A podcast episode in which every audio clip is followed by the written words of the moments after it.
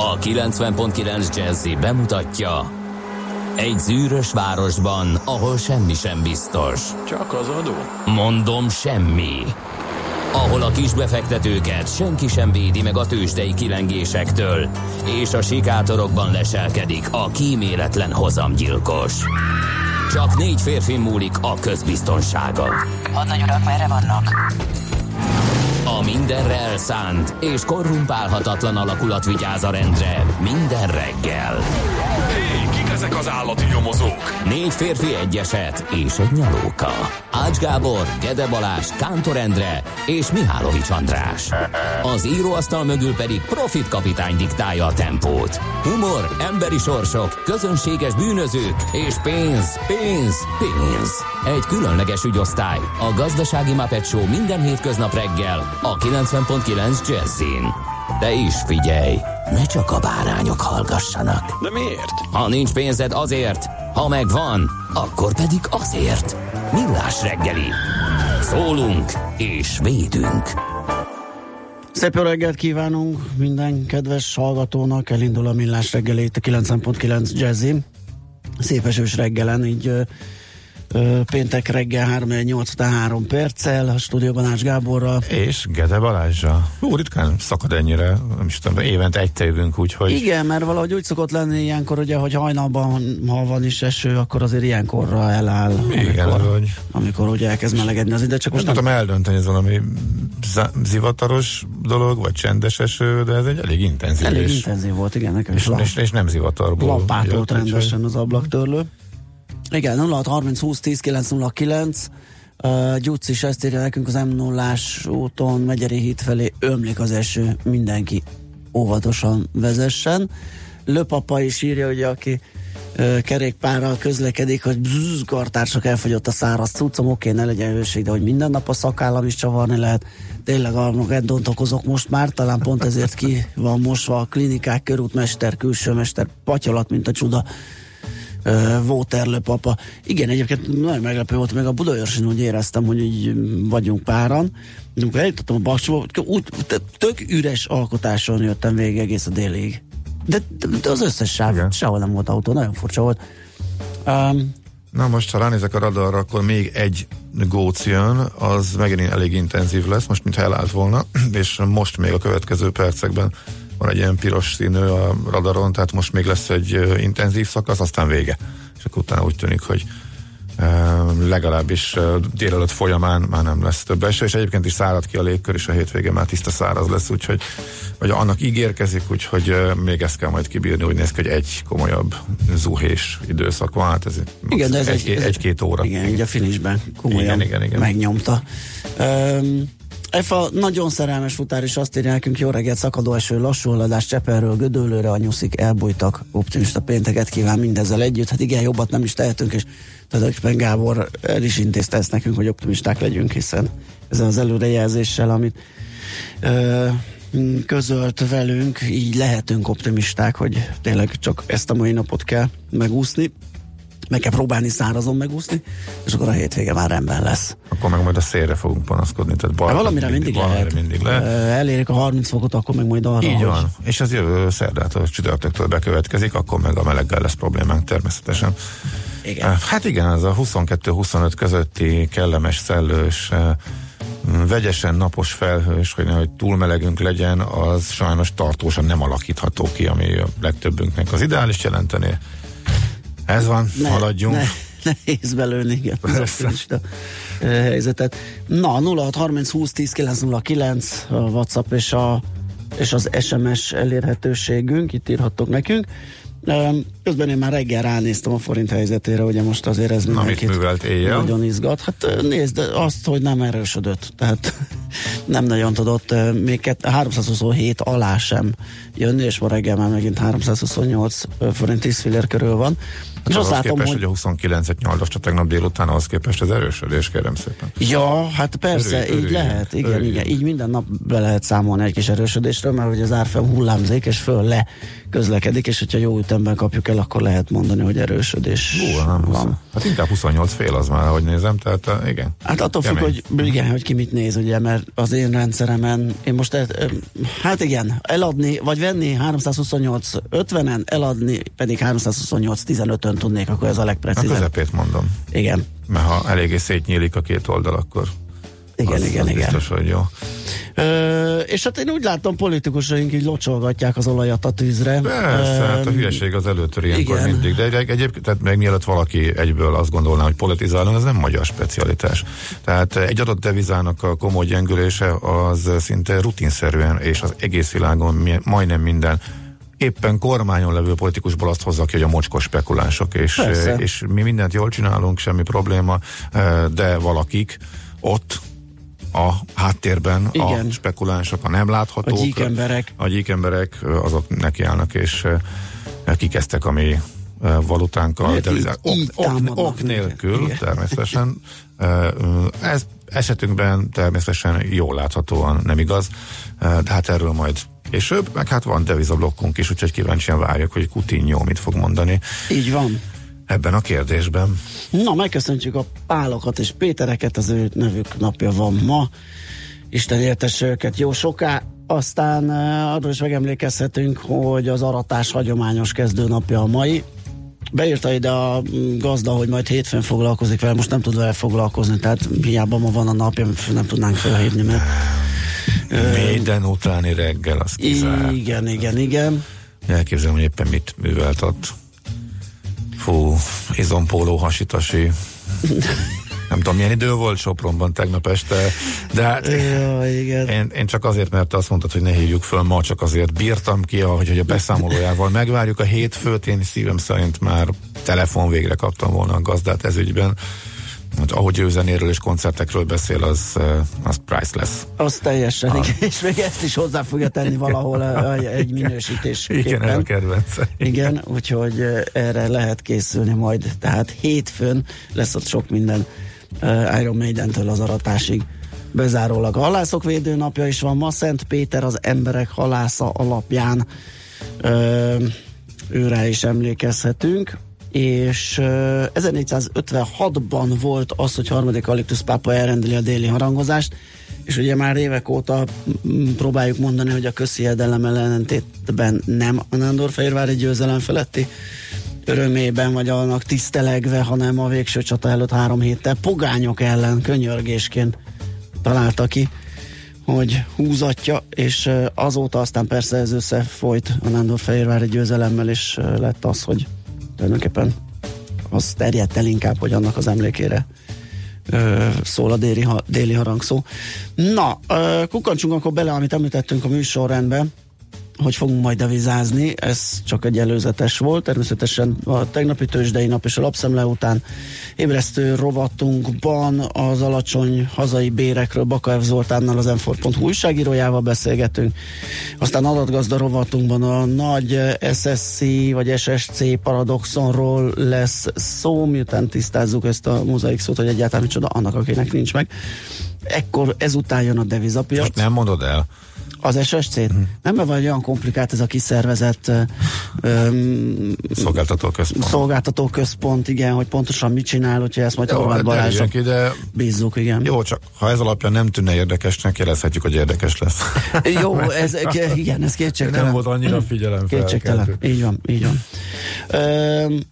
Aztán az ingyenes tőzsdei kereskedésről Huszák Dániellel, a portfolio.hu elemzőjével fogunk beszélgetni. Hát egyelőre ez nem a hazai piacra vonatkozik, de a brit és amerikai piac... Mármint én tudok, igen, de nem a hazai piacon. Mert hogy ugye brit és amerikai tőzsdékről van szó. Igen, és brit és amerikai cégekről. Hát igaz, Robi Wood, az milyen? Hát amerikai, de ugye ezek már inkább globálisak, itt már nehéz azt mondani, hogy valamelyik meg... Igen, valahol van egy központjuk, de azért az nem... Hát meg a Revolut.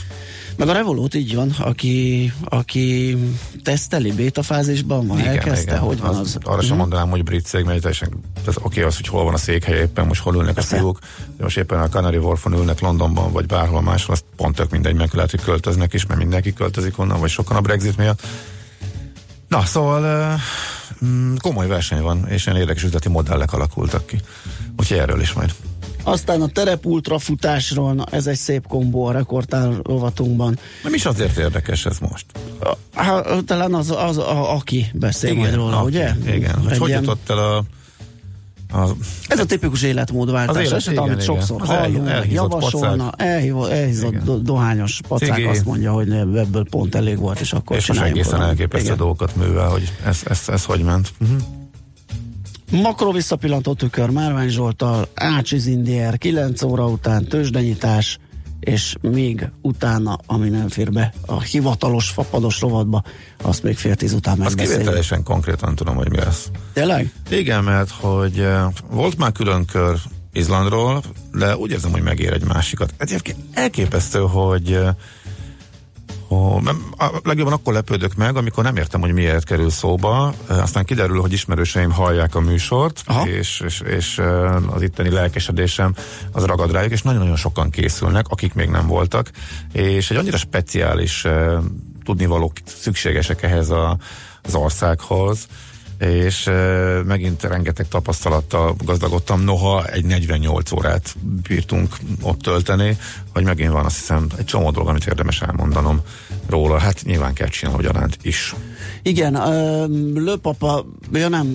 Lőpapa rimánkodik, hogy küldjünk a Maciról egy nagy hasítási fotót, ezt csak feltételeztük, hogy ilyenben volt tegnap koncerten, de nincs ilyen fotó. Igen, mert jó fejek vagyunk.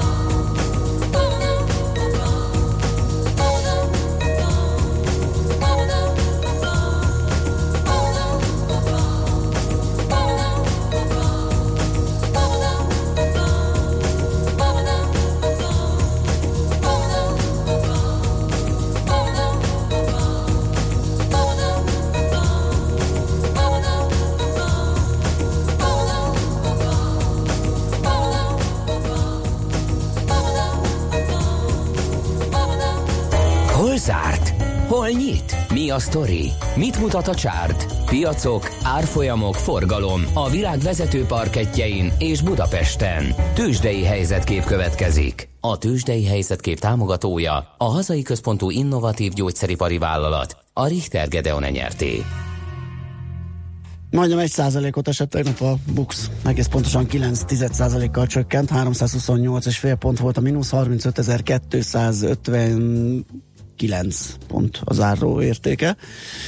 Azt mondja, hogy 6,1 milliárd forint volt a részvénypiaci forgalma, ami átlag alattinak mondható. A vezető részvények a következőképpen alakultak, kicsit több mint 1%-kal esett az OTP 9870 forintra, a Magyar Telekom árfolyama 50 fillére gyengült kereken 400 forintra, a Richter Gedeon 55 forinttal csökkent, ez is több mint 1%, 5050 forintra,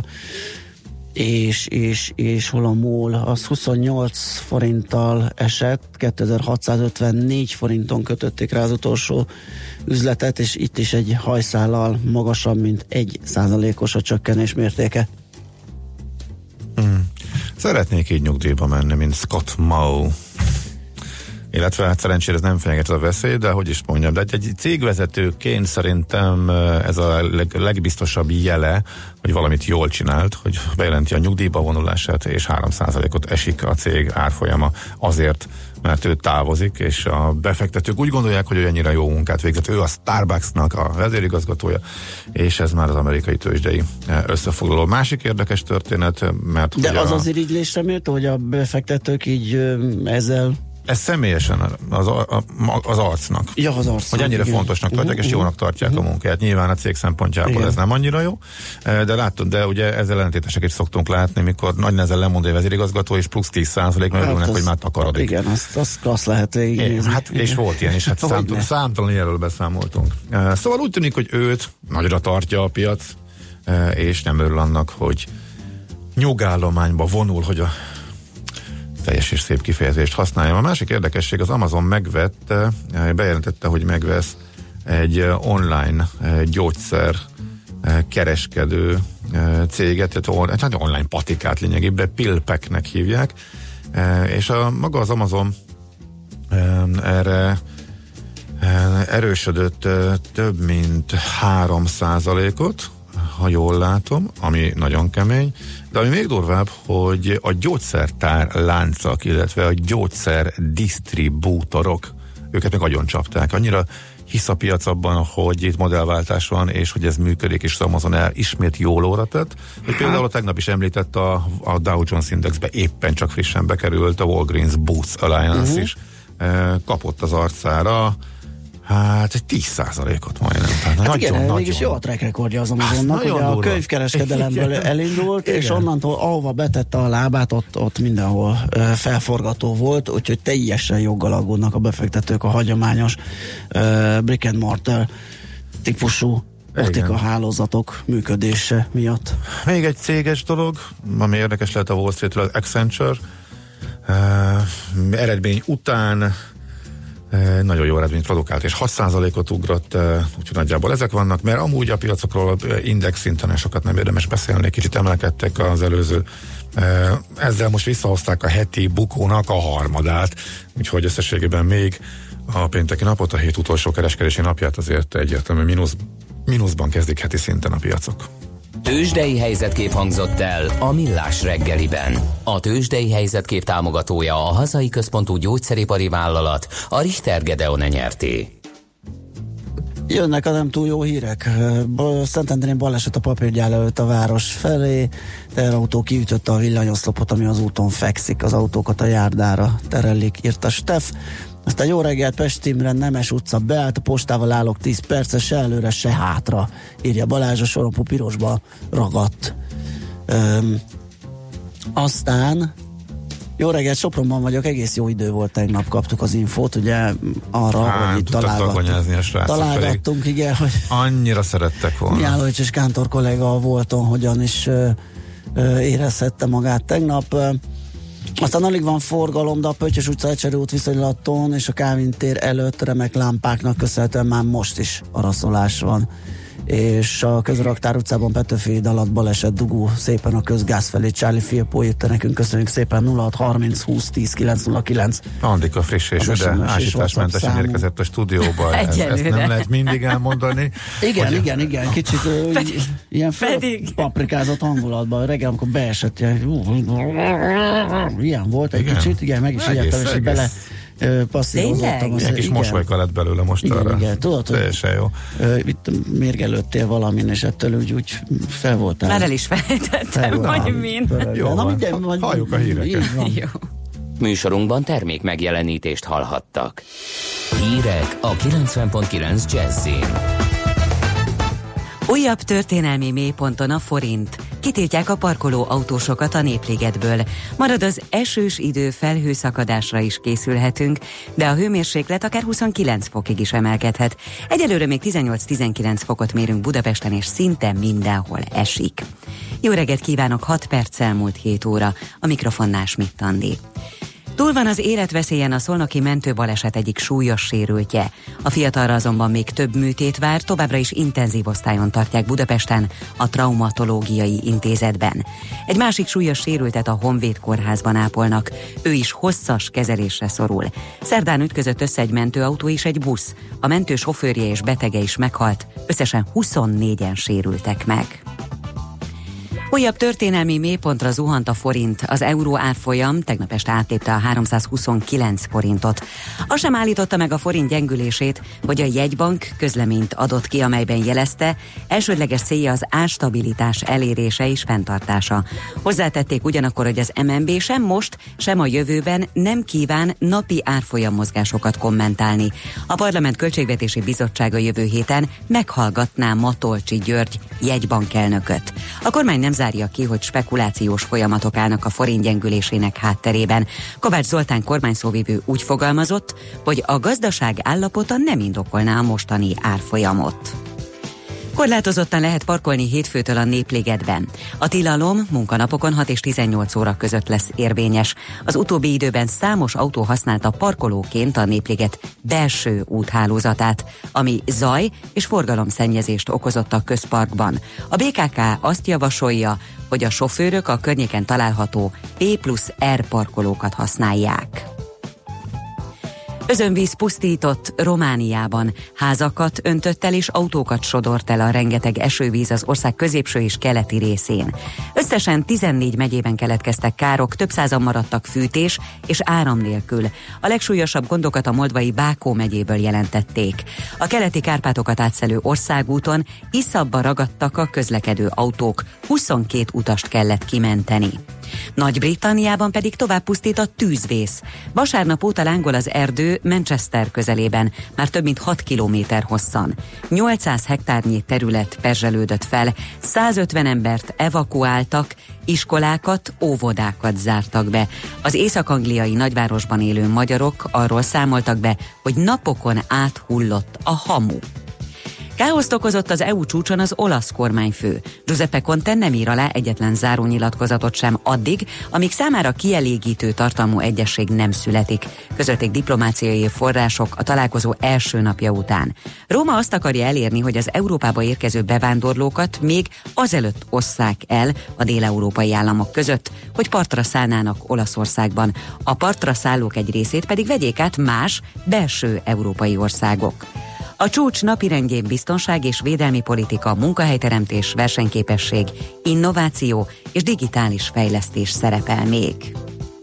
Ezúttal sem lesz felhőtlen a hétvégénk, esőre, napsütésre is készülni kell. Ma is sokfelé várható záporzivatar, illetve tartósabb eső is.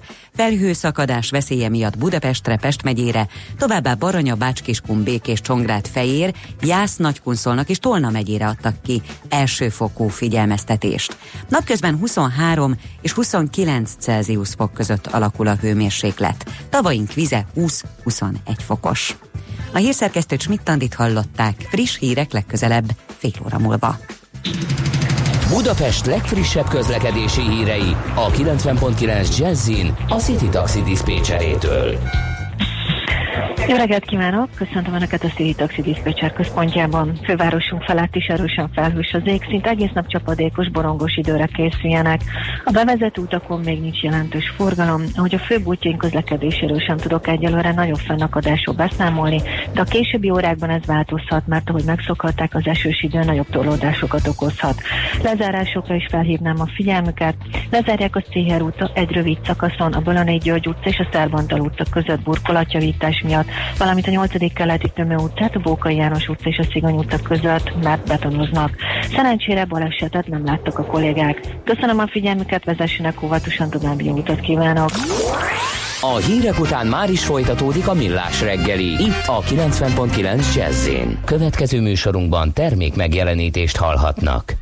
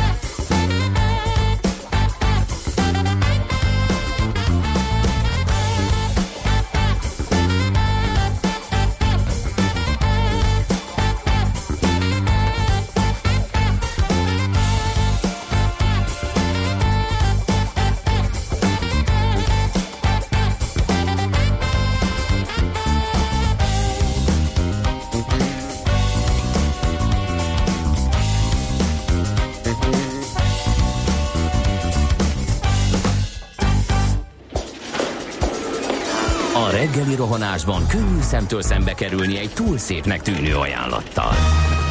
Az eredmény... krétával körberajzolt tetemes összeg.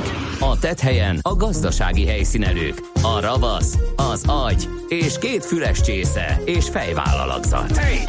A lehetetlen küldetés megfejteni a Fibonacci kódot. A jutalom egy bögre rossz kávé és egy olyan hozamgörbe, amilyet még Alonso Moseley sem látott.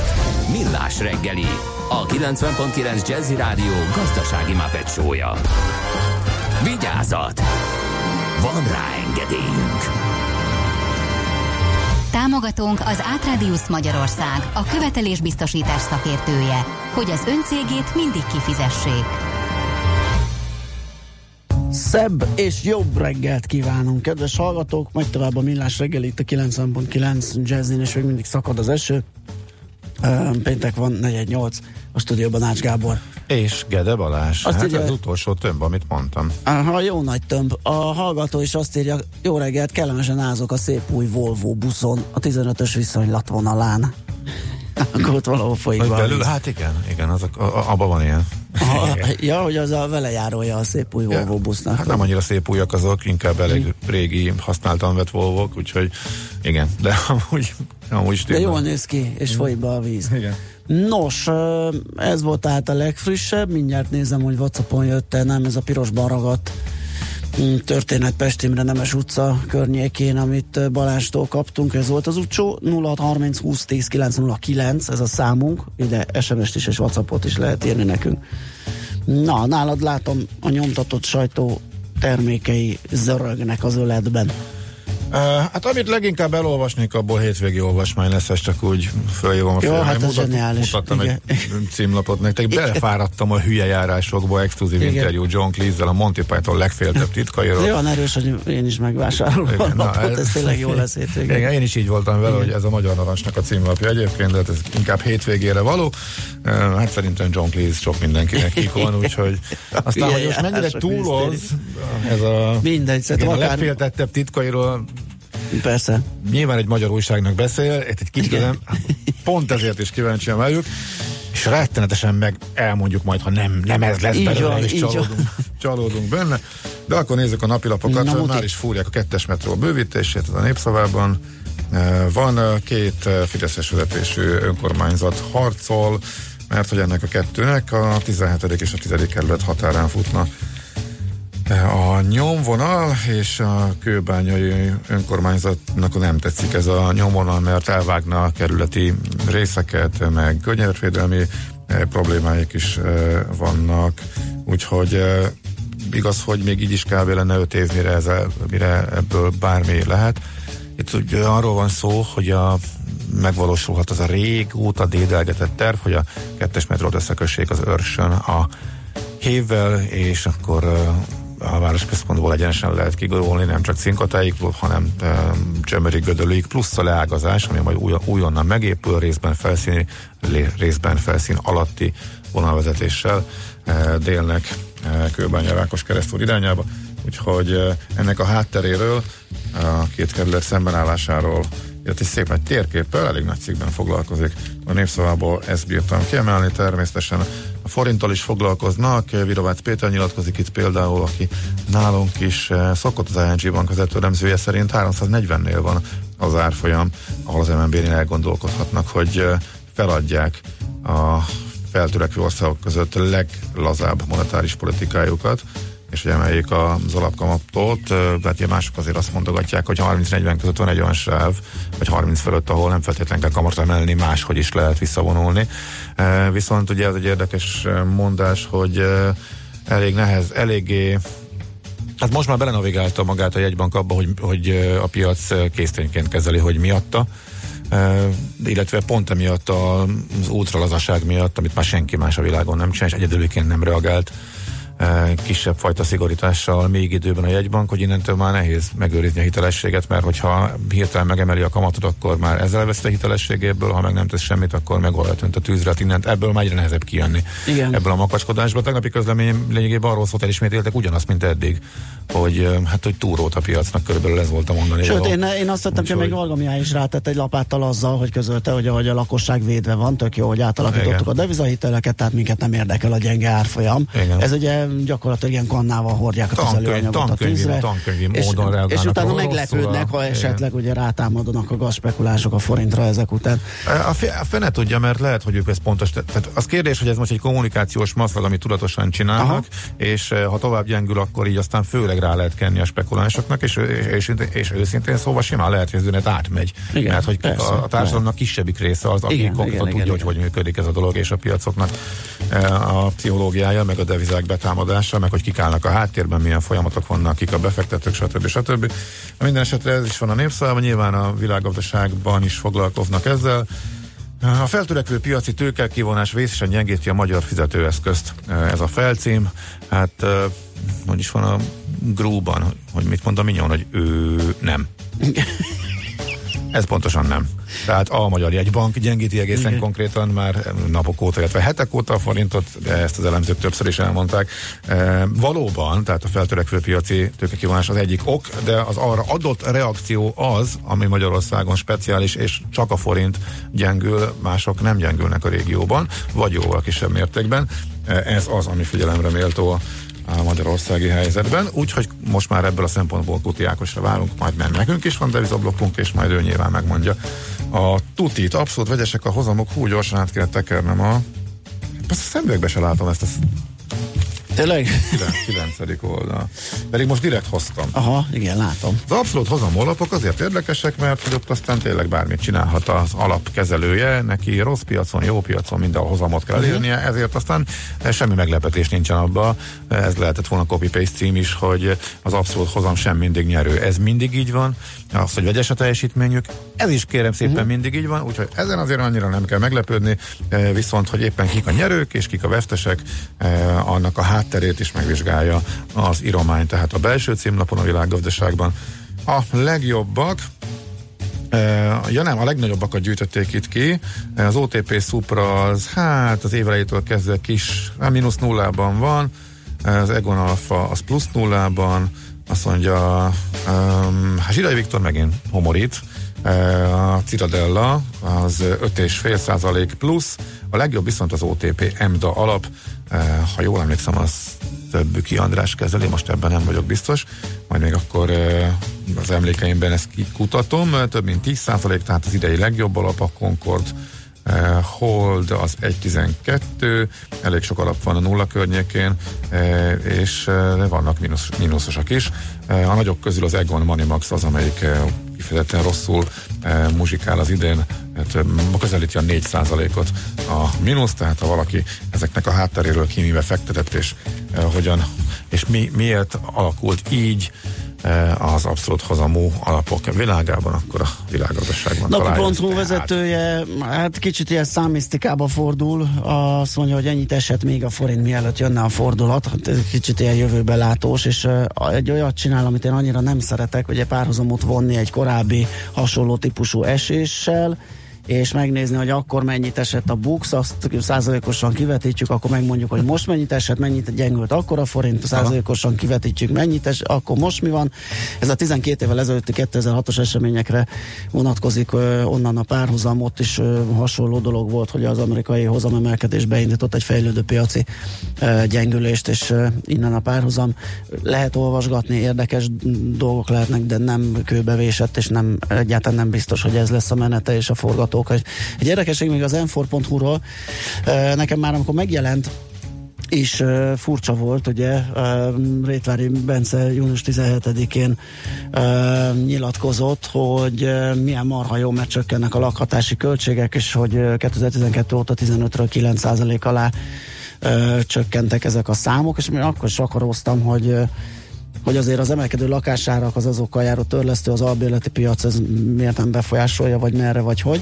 Na hát kiderült, utána járt az Mfor, hogy ez egy jó egyéves adat, ami nem feltétlenül jelenti azt, hogy akkor nem ez volt a legfrissebb elérhető, de most van egy frissebb, amivel lehet ezt korrigálni, és az azt mutatja, hogy ezek bizony, ez az arány, a teljes népesség körülbelül a 8,8%-ról 10,7%-ra ugrott, tehát egy jelentős növekedés állt be, ugye egy negyedével növekedtek a lakhatási költségek, erről írt át az Mfor.hu ma reggeli cikkében. Na hát úgy nézem, hogy még egy órája van az esőnek, és aztán szépen elvonul, új gócok nem robbannak ki. Ezzel kapcsolatban írt egy hallgató, egy nap nem ússzuk meg, ha hallod. Mi a különbség a Balaton és az esőkabát közt, te tudod? A Balaton az állóvíz, az esőkabát vízálló. Lol. Igen, ez egy erős erre hol. Csak ezt tudjuk mondani.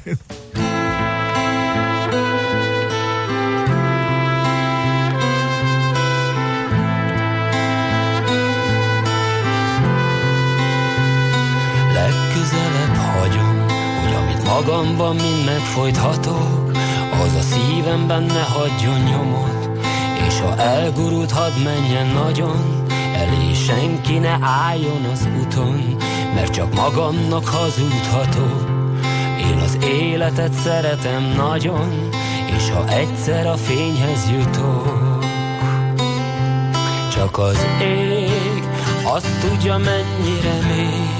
Ne reméld, hogy elhagy az ég, azt tudja, mennyire mély.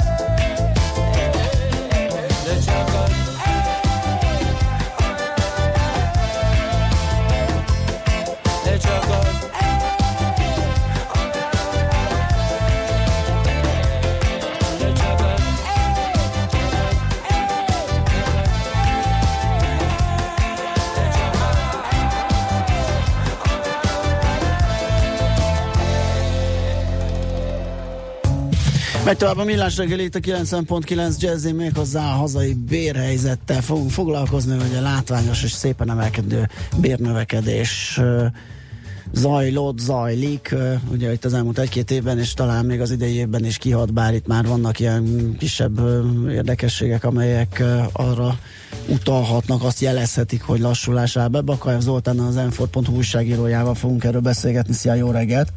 Jó reggelt, üdvözlöm a hallgatókat!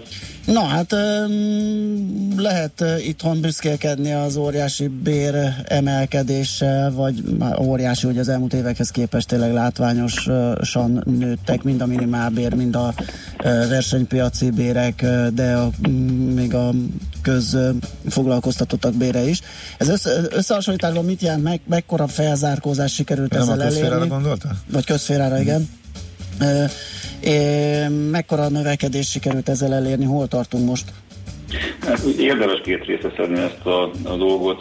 Valóban komoly bérnövekedés volt az elmúlt két évben Magyarországon, és szerintem ez helyén való is volt, ideje volt ennek a bérfelzárkóztatásnak.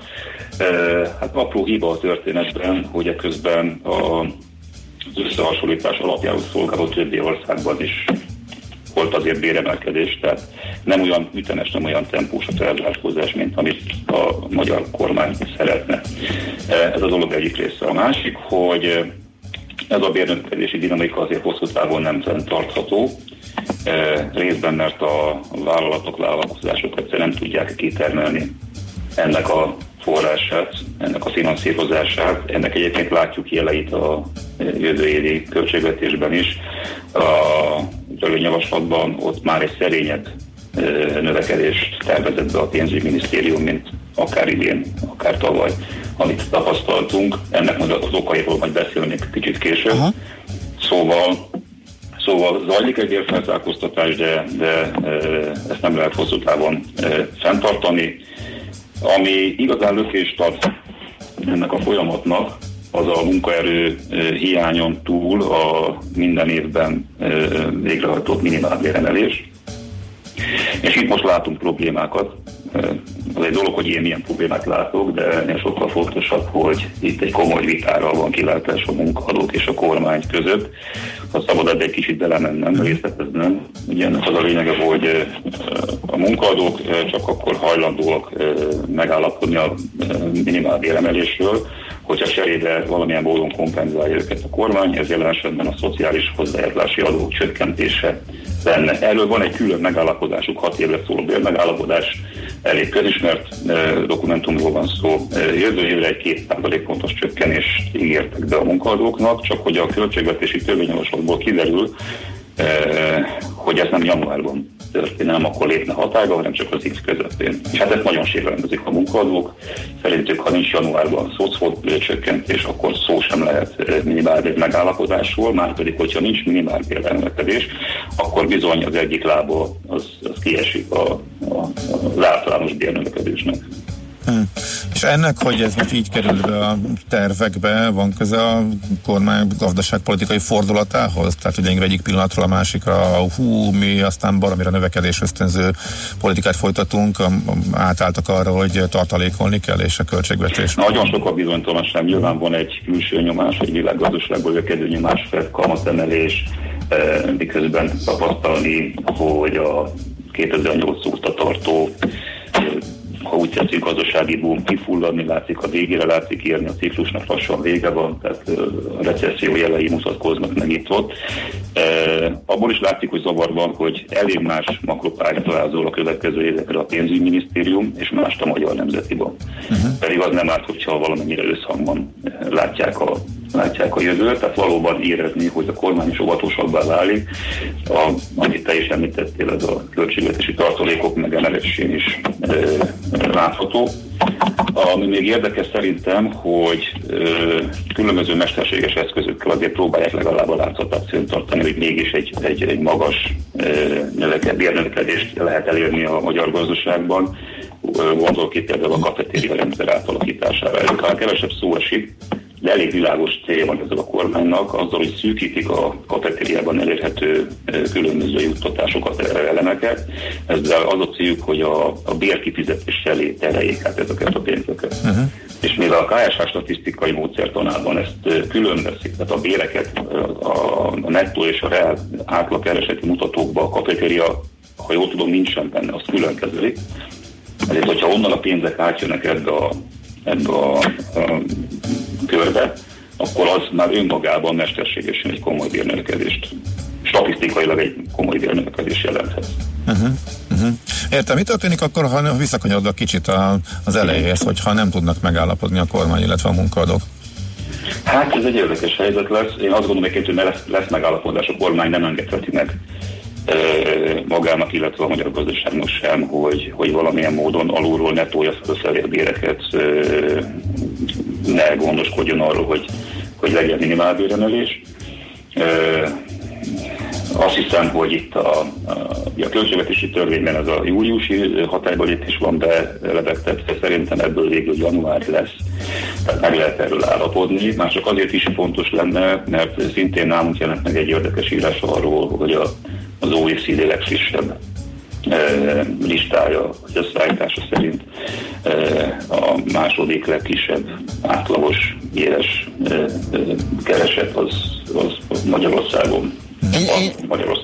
Nagy optimistán elkezdtem a középmezőnyben keresgélni ebben a diagramban, és akkor láttam, hogy az utolsó előtt éljen meg Mexikó.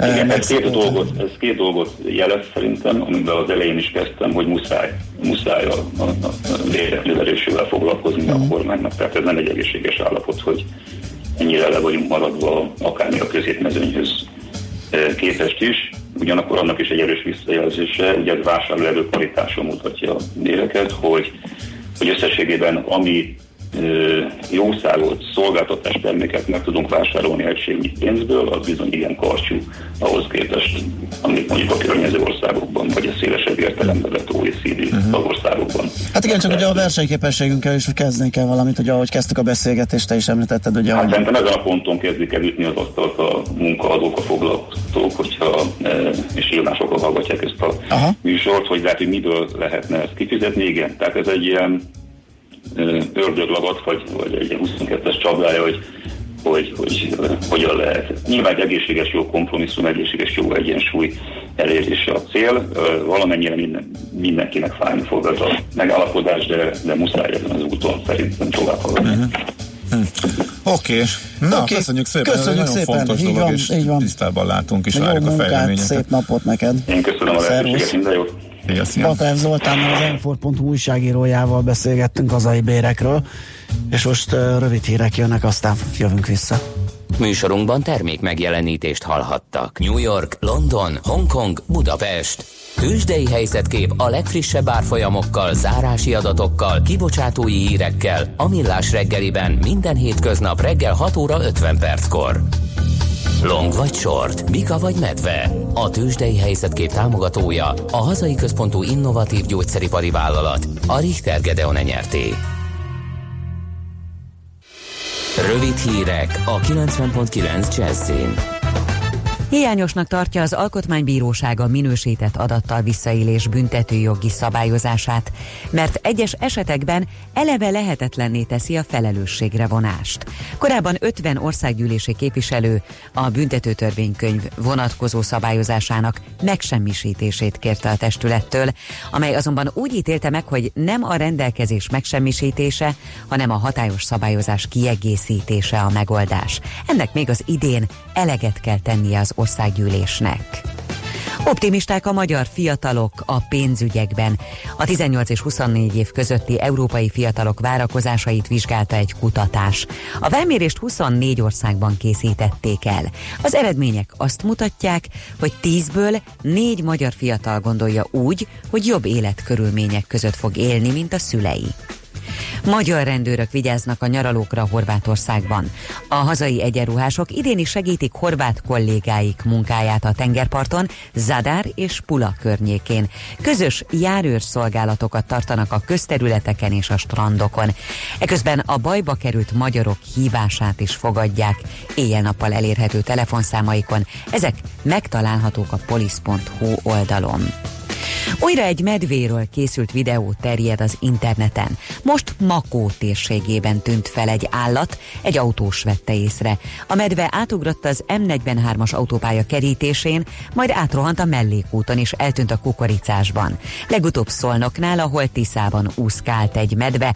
A szakemberek azt kérik, hogy aki medvét lát, azonnal értesítse a hatóságokat.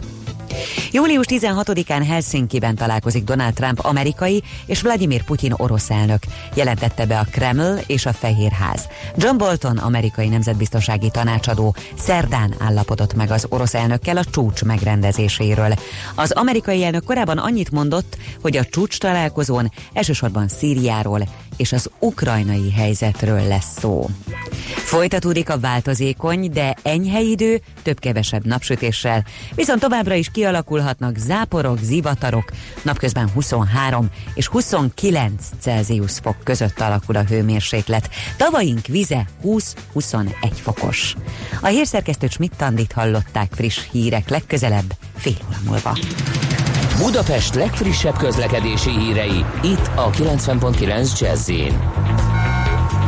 A fővárosban baleset történt a Közraktár utcában a pesti Alsórakpart felé a Boráros tér után. Csak a külső sáv járható.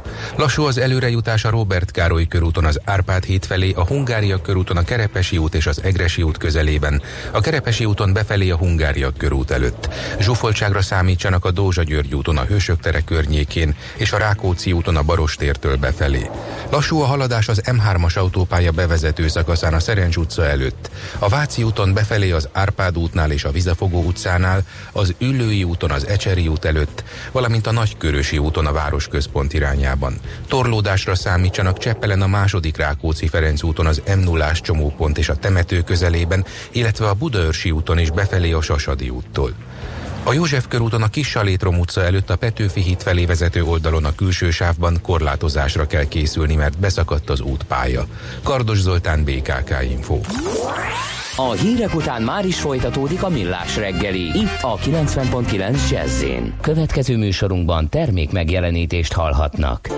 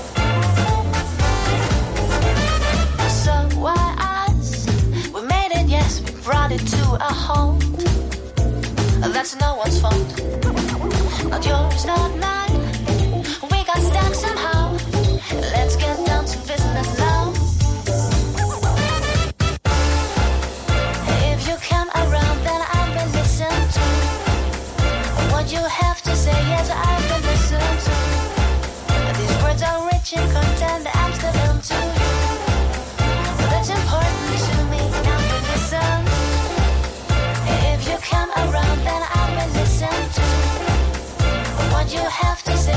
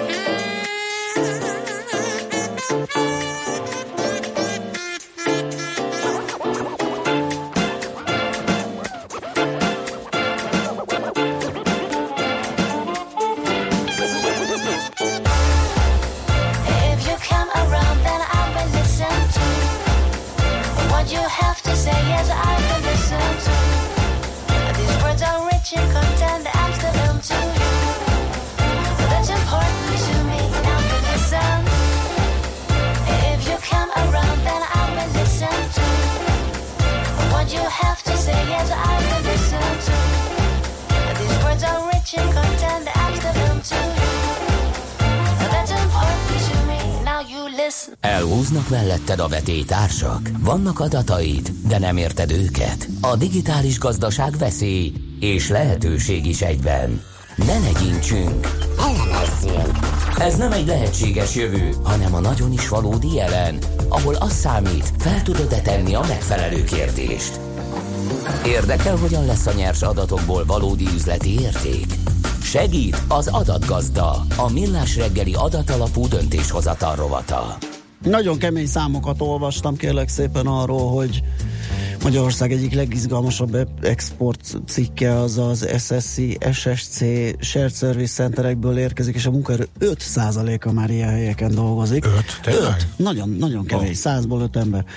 Úgyhogy ezekről mindenképpen érdemes lesz beszélgetnünk, és hát ki mással tennénk, mint egy igazi szakértővel, Horváth Balázssal, a KPMG SSC vagy SSC szektorért felelős igazgatójával. Jó reggelt kívánunk! Jó reggelt, sziasztok! Köszöntöm a kedves hallgatókat ezen a szép reggelen. Igen, bár láttunk már szebbet is. Éreztük az iróniát. Igen. Kicsit tegyük gatyába, rázzuk gatyába, hogy mi ez az SSC, ez a Shared Service Center. Mit csinálnak ott egész pontosan az emberek? Mert valahogy olyan megfoghatatlannak tűnik. Ködös, abszolút. Igen, hát édesapám ilyen 15-20 éve kérdezgeti, hogy mit csinálsz, Balázskám. Nem könnyű, még neki se sikerült elmondani, de... mert az, hogy P2P issue resolution, vagy R2R-ral foglalkozik az ember, ez tényleg senkit nem hagy. Ettől nem lett beljebb az, aki nem tud. Nem. Tehát nem annyira kézzelfogható, mint hogy pék valaki, vagy még igen, akár a könyvelő is. Már függetlenül ugye ennél sokkal komolyabb dolgok vannak, tehát megacégek, Morgan Stanley, British Petroleum, British Telekom, Vodafone, ilyen cégek hozzák ide a háttérmunkájukat, és valahol tényleg egy ilyen 15-20 éve kezdődött ez Magyarországon, és megtalálta akkor a helyét Magyarország a globális versenyben, ugye mondjuk India mellett, vagy Fülöp-szigetek mellett is, az egész közép-kelet-európai régióban. De hát gyakorlatilag átalakult azóta az elmúlt 15 évben ez a piac is, és akkori tranzakcionális háttérmunkákat folyamatosan váltják föl kicsit komolyabb munkák, tehát amit csinálnak, mondjuk, hogy el tudjátok képzelni, hogy a kedves hallgatók el tudják képzelni, ezekben a centerekben az emberek, az az, hogy vagy egy ilyen back office call center funkciót, tehát ilyen telefonos segítséget nyújtanak, vagy IT issue resolution-t nyújtanak, vagy éppen könyvelésben támogatják, vagy IT-ban a kollégáikat. És az egybe inkább kitolódik, ugye ez volt a kezdeti tranzakcionális munka, és az egybe inkább kitolódik, ahogy újabb és újabb munkák jönnek be. Egyre szélesebb a spektrum, most már nem csak back-office funkciókkal foglalkoznak, hanem adott esetben sales-el, marketinggel, tehát igazából a front-office is egyre jobban tolják ki. Ugye ahogy a nyugati országokban jó megy a biznisz, egyre inkább csak a core funkciókra fókuszálnak, valóban tényleg mindent próbálnak már kiszervezni ide, és hát ez adja itt az új helyzetet ugye nekünk is Magyarországnak, hogy ide már régen, ezt jól mondtátok, egy 5% a budapesti munkaerőpiacnak itt dolgozik, de ha azt nézzük, hogy mondjuk itt tipikusan 30 év alatti emberek vagy 35 év alatti emberek dolgoznak ezekben a centrekben, tehát főleg a fiatalokat vonzzák be, ha budapesti átlagot nézünk, ez 10% fölött van, ami azt jelenti, hogy 10-ből egy ember az már valószínűleg itt Budapesten egy ilyen szolgáltató központban dolgozik. Úgyhogy biztos ti is ismertek ilyen embert, meg sok ilyen van az ismeretségi körében mindenkinek. Azért egy nagyon érdekes téma. Rögtön jött is egy kérdés hozzád, az informatikai fejlesztő központokat is SSC-nek számolják. Ha igen, akkor mi az arányuk ebben az egészben? Igen, nem, szerintem nem. Ezeket nem számolják SSC-nek, de valóban vékony a határa mesdje, hogy mit számítunk SSC-nek és mit nem számítunk SSC-nek. Szerintem az informatikai fejlesztő központok azok abszolút nem, de átalakulóban van, tehát most már mindenre szinte rá lehet fogni, hogy SSC, ami valóban egy ilyen egy megosztott szolgáltatást nyújt akárkinek, legyen ez házon belül, a cégen belül, vagy éppen külsős ügyfeleknek. Én azt gondolom, hogy nem, rossz íz is volt az SSC miatt az emberekben, mondjuk 10 éve, mert nagyon ezt a back-office munkát jelentette, de ez teljesen átalakulóban van, és igazából ez egy nagyon új helyzetet teremt a meglévő összes cégnek is, mert akik itt berendezkedtek erre a tranzakcionális munkára, ebben a munkaerő hiányos helyzetben itt eléggé rosszul érzik magukat, mert bejönnek újak, és jó szépen fizető munkákat behoznak, és nehéz megtartani az embereiket. Igen. Úgyhogy... Előállt viszont egy ilyen paradox helyzet, ugye ennek a lényege, ennek a tevékenységnek, hogy szépen fel lehet darabolni ezeket a munkákat egészen kicsi és egyszerű részekre, onnantól pedig egészen egyszerű munkavégzés keretében lehet folytatni a munkát. Viszont ugye a digitalizáció itt is belépett, és bármilyen egyszerűek a folyamatok, egyre inkább szakképzett emberek, a számítástechnikához, a digitális dolgokhoz értő emberek kellenek a innentől, vagy a jövőben ezen munkák elvégzésére. Így van. Talán annyit az újdonság, mert ugye a digitális forradalomról beszélünk már hosszú ideje, hogy megjelentek a piacon a szoftverrobotok, amik tipikusan ezeket a munkákat célozzák meg, ami jól ledefiniálható, szabálykövető, és ezt viszonylag egyszerűen még egy nem fejlesztő vagy programozó ember is tudja irányítani vagy működtetni. És ez ugye eddig csak a sales vagy a verseny az mondjuk egy Indiából jött, vagy a távol keletről a munkaerő tekintetében, de most már nem csak onnan jön, hanem most már gyakorlatilag a szoftverek is adott esetben veszélytelenek, és de ez nem is veszélytelen, inkább én lehetőségnek fognám föl, mert tényleg így meg tudja találni a helyét a piac, ez a közel 50 000 ember, aki itt dolgozik, hogy merre lépjen tovább, és ma már mondjuk eztán így mondhatom cégnév nélkül, például Barcelonával versenyzünk, hogy marketing hubot ide telepítsenek.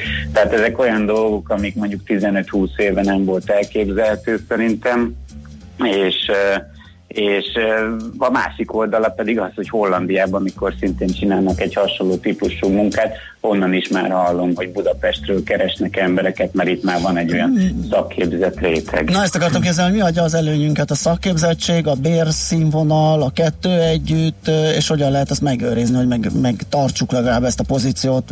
Uram, bocsánat. Igen, én azt gondolom, a kettő együtt, szerintem azt nem lehet mondani, hogy itt a bér nem számít, mert nyilván számít, de egyre inkább, ahogy én a nemzetközi társaságban mozgok, egyre inkább azt mondják, hogy már nem a cost, tehát nem a költség számít annyira, hanem inkább a skillek, tehát maga a tudás, a képességek, és egyre inkább ez fog felértékelődni, mert nem feltétlenül most már a költség megtakarítása a célja mindenkinek, hanem az, hogy hol találja meg azt a ember tömeget, ahol ki tudja használni a cégnek a nagyságát, és annyi embert tud találni egy megfelelő pozícióra. Úgyhogy szerintem ezt nagyon jól definiálta Magyarország, és ebbe az irányba el is indult, ugye, hogy már nem a Made in Hungary, tehát hogy itthon gyártott, hanem az Invented in Hungary, tehát ezt már hallottátok többször is a külügyminisztérium által, hogy ebbe az irányba elmenni, és a magasabb hozzáadott értékű munkákat ide vonzani. Szerintem ebben jó úton járunk, nyilván változik a piac, úgyhogy folyamatosan figyeljük, hogy merre tart. Helyes, veletek tartunk, és beszélgetünk időnként róla. Köszönjük szépen ezt is, szerintem apukának lehet javasolni, hogy a millásregeli.hu majd hallgassa vissza podcast formájában, hogyha nem hallotta most, mert olyan jól elmondtál mindent, hogy teljesen érthető volt. Nagyon szépen köszönjük a beszélgetést. Én köszönöm, további szép napot. Sziasztok! Horváth Balázsral, a KPMG SSI szektorért felelős igazgatójával beszélgettünk. Van egy-két SMS-ünk, ami fontos. Csúnya baleset az M0-áson Nyíregyháza felé a Magyaródi kőhajtó után, mentő csak egy sáv szabad. Aztán ez volt a legfontosabb útinfo, a többit azt el tudjuk mondani máskor. Minden esetre, Gábor, te készülj, mert számon kéri a hallgató, hogy meddig akarsz még lógni a hajózós adással. Reméljük, hogy ma az jön. Milyen hajózós adás? Én nem tudom. Úristen, biztos megígértem valami hajós adást. Biztos. De szerintem... Úgy rémlik, hogy arra az volt a válasz, hogy az már megvolt, és meg kell kiderült, hogy most nem az jön, kedves hallgató. Adatgazda, a millás reggeli adatalapú döntéshozatal rovata hangzott el, hogy a nyers adatokból valódi üzleti érték legyen.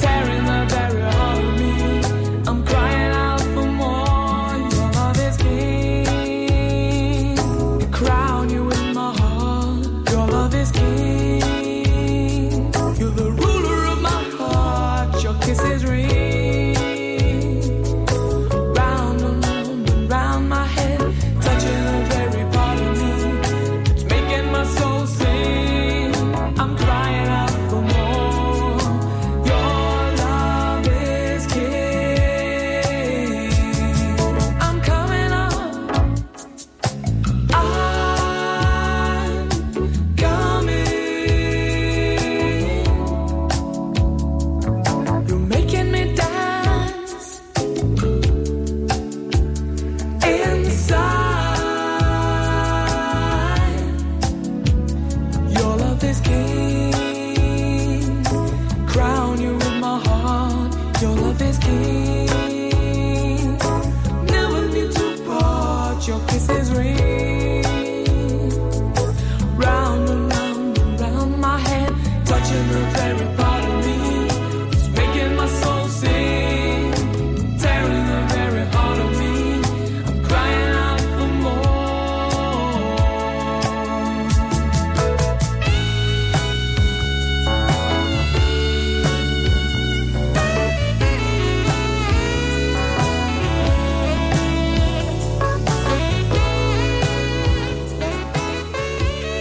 Kérlek szépen, csak hogy tud. A tengeren túli luxushajóutak alkalmi áron és az európai fapados hajóutak újra, például Kanárira lett volna a téma. Ja, igen, erre azt mondtam, hogy erre igen. Erre hogy kell egy szaki, ugye? Erre azt mondtad, hogy külső szakértői segítség szükséges. Ez még egy sötét folt az életedben és szakmai karrieredben, utazási karrieredben. Nem, ez a bővülés lehetősége. Ez mondom, a kihívás, hogy abba az irányba persze. Is elmozduljak, amiben még nem vagyok annyira. Azért mondom, hogy a virágzó információ környezet igen. Közepén van egy kis sötétlő, homályos terület, ezek a tengeri hajóutak, de szerintem felderítésre fognak. Nagyon igyekszem. Most a negyedéves bőjt alatt, amiről majd beszámolok, majd elindulok ebbe az irányba. Hagyjuk már! Na mindegy, azt majd a fapadosba. Most beszélgessünk a devizákról. Kuti Ákos, az MKB Bank vezető elemzője a vonalunk túlsó végén. Szia, jó reggelt! Sziasztok, jó reggelt kívánok! Azt kérdez egy hallgató, hogy ha spekuláns támadás van a forint ellen, nem kéne elkezdeni forintot venni az MNB-nek? Lépjünk egyel hátrébb. Kezdjük távolabbra, és vegyünk egy nagy levegőt. És nyissuk ki az ablakot, ugye sokszor beszélgetünk a forintról, de hogyha kinyitjuk az ablakot, akkor kitárul elénk a világ, és akkor ha megnézzük, hogy mi történik a régióban, megnézzük, hogy mi történik a világban, akkor lehet, hogy egészen más szemszögből tudjuk figyelni a folyamatokat. Ugye mit érzékelünk magunk körül? Azt, hogy a forint, euroforint kurzusa lépkedett fölfelé az elmúlt napokban, és olyan szintekre kerültünk, amilyenekkel korábban nem találkoztunk, hogy ez már önmagában jelenthet valamiféle frusztrációt befektetői, vállalkozói körökben, de ha megnézzük, hogy mi történik a világban, például hasonló pályát él a lengyel zloty is, és számolgattunk a kollégáimmal, hogy ma zárul az első fél év, sőt a második negyed év, ilyenkor azért sokszor vetnek számot a befektetők és különböző hedge fundok, nyugdíjpénztárak is megnézik, hogy muzsikáltak az első fél évben, és hát azt látjuk, ha a devizáknál tennénk ugyanezt, kiosztanánk az első fél éves bizonyítványt, akkor azt látnánk, hogy a cseh korona több mint 2%-kal gyengült az euróval szemben, a lengyel zloty több mint 4%-kal az első fél évben, és a forint kicsivel több mint 5%-kal. Hogyha ilyen környezetben tekintjük a folyamatot, akkor látszik, hogy azért nem csak hazai események vannak emögött, hanem azért van egy külső környezet, ami változik.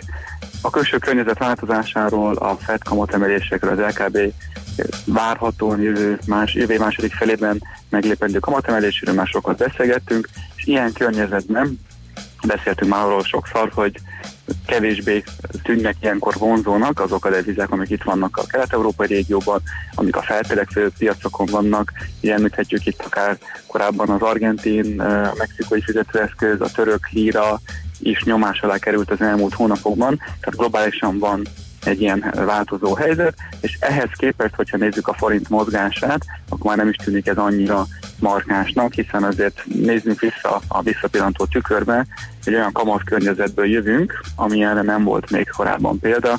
Emlékezzünk vissza 3-4 évvel ezelőtt még a deflációs veszélyekről, dezinflációs veszélyekről, a negatív kamatokról beszélgettünk, és a történelmi mélységbe estek a kamatok mindenhol a világban. De most már elindult ez a normalizálódás a legfőbb gazdasági centrumoknak, és akkor ennek az eredménye, ennek a lecsapódása az, hogy az euroforint kurzusa és olyan szintekre került, amiket még nem tapasztaltunk meg. Hát így érdemes szerintünk kezelni, vagy így érdemes gondolkodni. Hát mi azért gondolkodnánk egy vagy két hónapos visszatekintésben, és akkor viszont a forint nagyon durván alul teljesítő, mert az zloty az év első felében gyengült inkább, és hogyha az elmúlt heteket nézzük, akkor viszont nagyon úgy tűnik, hogy a forint az túlesett mindenkit, nem? Érdemes azokat a csártokat megnézni, és akár felszeretelni így, mert ha az évelejétől vagy az elmúlt 3 hónapot nézzük, akkor azért látszik, hogy nagyon szoros az együttmozgás mondjuk a lengyel zloty és a magyar forint között. Mi lehet ennek az oka? Érződik az, hogy a cseheknél tegnap emeltek negyedszerre kamatot tavaly augusztus óta, a románoknál is volt szó arról már korábban, hogy esetleg a következő egy-két évben monetáris szigorításra kerül sor, míg mondjuk a lengyelek kivárnak, ők azt jelezték, hogy 2019-20-ig azért maradhat a mostani kamatkörnyezet, és hát hasonló üzletek vannak nálunk is, hogy azért a következő egy-két év folyamán azért maradhat ez a környezet. Ez is hozzájárulhat ahhoz, hogy eltérő pályán mozognak a régiós devizák, de azért inkább azt látjuk, hogy a nemzetközi tényező az, ami domináns ebben a helyzetben. Tehát nem a jegybank, mert azért sokan mondják azt, hogy itt kicsit belenavigálja magát egy eléggé furcsa helyzetbe a jegybank azzal, hogy nem utal hamarabb a szigorítás lehetőségére, és mondjuk a gyengülésnek a nagy része az mondjuk nem következett volna be, hogyha nem ragaszkodna egyedüliként ez a nagy lazasághoz a magyar jegybank a világon. Hát furcsa ez a helyzet, hiszen ha belegondolunk csak a mindennapi példákat hozva, hogyha valamilyen rendezvény van, valamilyen találkozó, akár a családban, akár barátok között, akár mondjuk a cégnél dolgozó kollégákkal, hogyha valaki erre a rendezvényre mondjuk autóval érkezik és alkoholmentes sört iszik, valahogy mindig azért van egy rossz érzés benne, hogy kinézik egy kicsit a társaságból. Hogyha valaki mondjuk olyan esküvőt tart a családban, ahol nem hív meg 100-150 embert, az is valamilyen szinten azért kap furcsa pillantásokat a rokonok, barátok részéről. Tehát aki nem a mainstreamben halad, aki nem azt csinálja, amit a többiek, annak mindig van egy ilyen furcsa megítélése a csapatokban, és hát emlékezünk vissza azért jó pár évvel ezelőtt, maga a kamat csökkentés után még 2012-ben is azért nagyon vegyes fogadtatásba részesült a befektetői táborban, aztán teltek az évek, hozzászoktak a szereplők. Nyilván ez most azért tűnhet furcsának ez a hozzáállás, hiszen azt gondoljuk, hogy már szigorítani kellene, de ha megnézzük, hogy mit kommunikált a jegybank múlt héten, és milyen kiegészítő információk hangzottak el azóta, azért jelezték, hogy mivel maga az MNB-nek az előrejelzési horizontja és 5-8 negyed év, jelezték, hogy ez alatt az 5-8 negyed év alatt már nem számolnak azzal, hogy fennmaradnak a mostani kondíciók. Akkor ezt még nem tartotta fontosnak a piac, de azért idő kell, amíg megszokják, hogy valóban ez az 1-2 éves időhorizonton már esetleg megváltozhat a monetáris politikai eszköztár, esetleg visszaépíthet azokból a nem konvencionális eszközökből a jegybank fokozatosan, amiket az elmúlt évek során helyezett működésbe, helyezett üzembe, amik egyébként hozzájárultak az alacsony kamatkörnyezethez. Nyilván ez most egy ilyen átalakul, hozzá kell még szokni a szereplőknek ahhoz, hogy változó környezet van, de idő kell még ezt megszokják, de azért arra számítunk azért a második fél évben, hogy néhány olyan tényező azért enyhülni fog, ami most a forint ellen szól.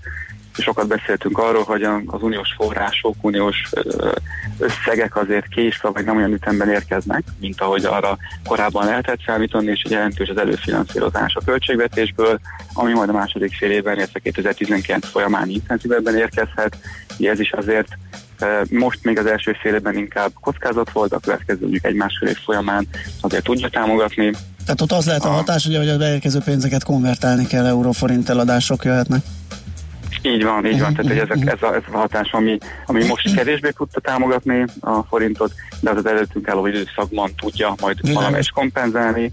Tehát nem arról beszélgetünk nyilván, hogy most visszajövünk akár hirtelen egy napra a másikra mondjuk 5%-ot a kurzusban, de az, hogy most így minden tényező, amit el tudtunk venni, az a forint ellen, az már az asztalon van, sőt jönnek, elindul gyakorlatilag egy licit verseny. Na, ezt akartam kérdezni, hogy nem tudom, beszállnátok-e, vagy beszálltok-e, ugye ezt a 340-et most már mindenki megénekelte, hogy valahol ott van egy ilyen lehetséges teteje a dolognak, hogy nem tudom, ti egyáltalán foglalkoztok-e azzal, hogy MNB részéről is tűréshatár. Igen, hogy próbáltok-e meghatározni egy ilyen szintet? Ugye tűréshatáról már beszélgettünk múlt héten. Aha. Nem feltétlenül egy konkrét értékre érdemes gondolni, hanem pont azért, mert az MNB jelezte, hogy az infláció cél az elsődleges, nem feltétlenül egy pont az, ami problémát jelentett, hanem a nagyon hirtelen rángatózások az árfolyamban. Az egyik nap lemegyünk 2 egységet, a következő nap felmegyünk 3 egységet, aztán megint lemegyünk 4-et föl, 5-öt mondjuk, most csak ilyen fiktív példával élve. Tehát ha nagyon-nagyon nagy a rángatózás az árfolyamban, és mondjuk a trendszerűen fölfelé mozogna a kurzus, akkor ez azért sokkal inkább aggasztó lehet, hiszen így be tud épülni a várakozásokban mondjuk egy gyengébb forintárfolyam, és hosszabb távon, mondjuk több évet tekintve esetleg az inflációs várakozások szaladhatnak el, ami azért egy nagyon kényes pontja ennek a gondolkodásnak. De most még ilyen tekintetben kevéssé izgalmas, hogy mi is modelleztünk, hogy ha az aktuális szintek környékén maradna az euróforint, akkor amikor az inflációs rátát az ilyen 0,1-0,2%-ra emelni idén, illetve jövőre, tehát összességében ez nem jelentene problémát, tehát lehetnek átgyűrűző hatások, talán ez be tud épülni főleg a tervezés kapcsán, mondjuk a vállalatok, vállalkozások működésébe a következő éves tervükbe, hogyha éppen ősz folyamán fogják ezeket frissíteni. Tehát itt lehetnek olyan átgyűrűző hatásai, amik hosszabb távon okozhatnak gondot, de úgy látjuk, hogy ebben a környezetben még olyan nagyon-nagyon extrém helyzetről nem lehet beszélni. Oké, Ákos, köszönjük szépen, ez ki is töltötte az időnket, de fontos volt ezt megbeszélni, úgyhogy köszönjük még egyszer. Jó munkát még már, aztán jó pihenést! Köszönöm, sziasztok! Szia! Kuti Ákossal, az MKB Bank vezető elemzőjével beszélgettünk a forintról. Azt mondja, hogy erre sajnos nem jutott idő, valahogy a jobb következők. De igen, a fontról majd beszélünk. Azt kérdezi, igen, érintettek, ugye a kint dolgozók. Ezt most elforintoztuk. Lesz-e 400 forint fölött, mert a Brexit hatása igencsak nyúlik. Miért ilyen bizonytalanok a fonttal, a brit gazdaság még mindig nem indokolja, lassan elkezdhetne visszakúszni.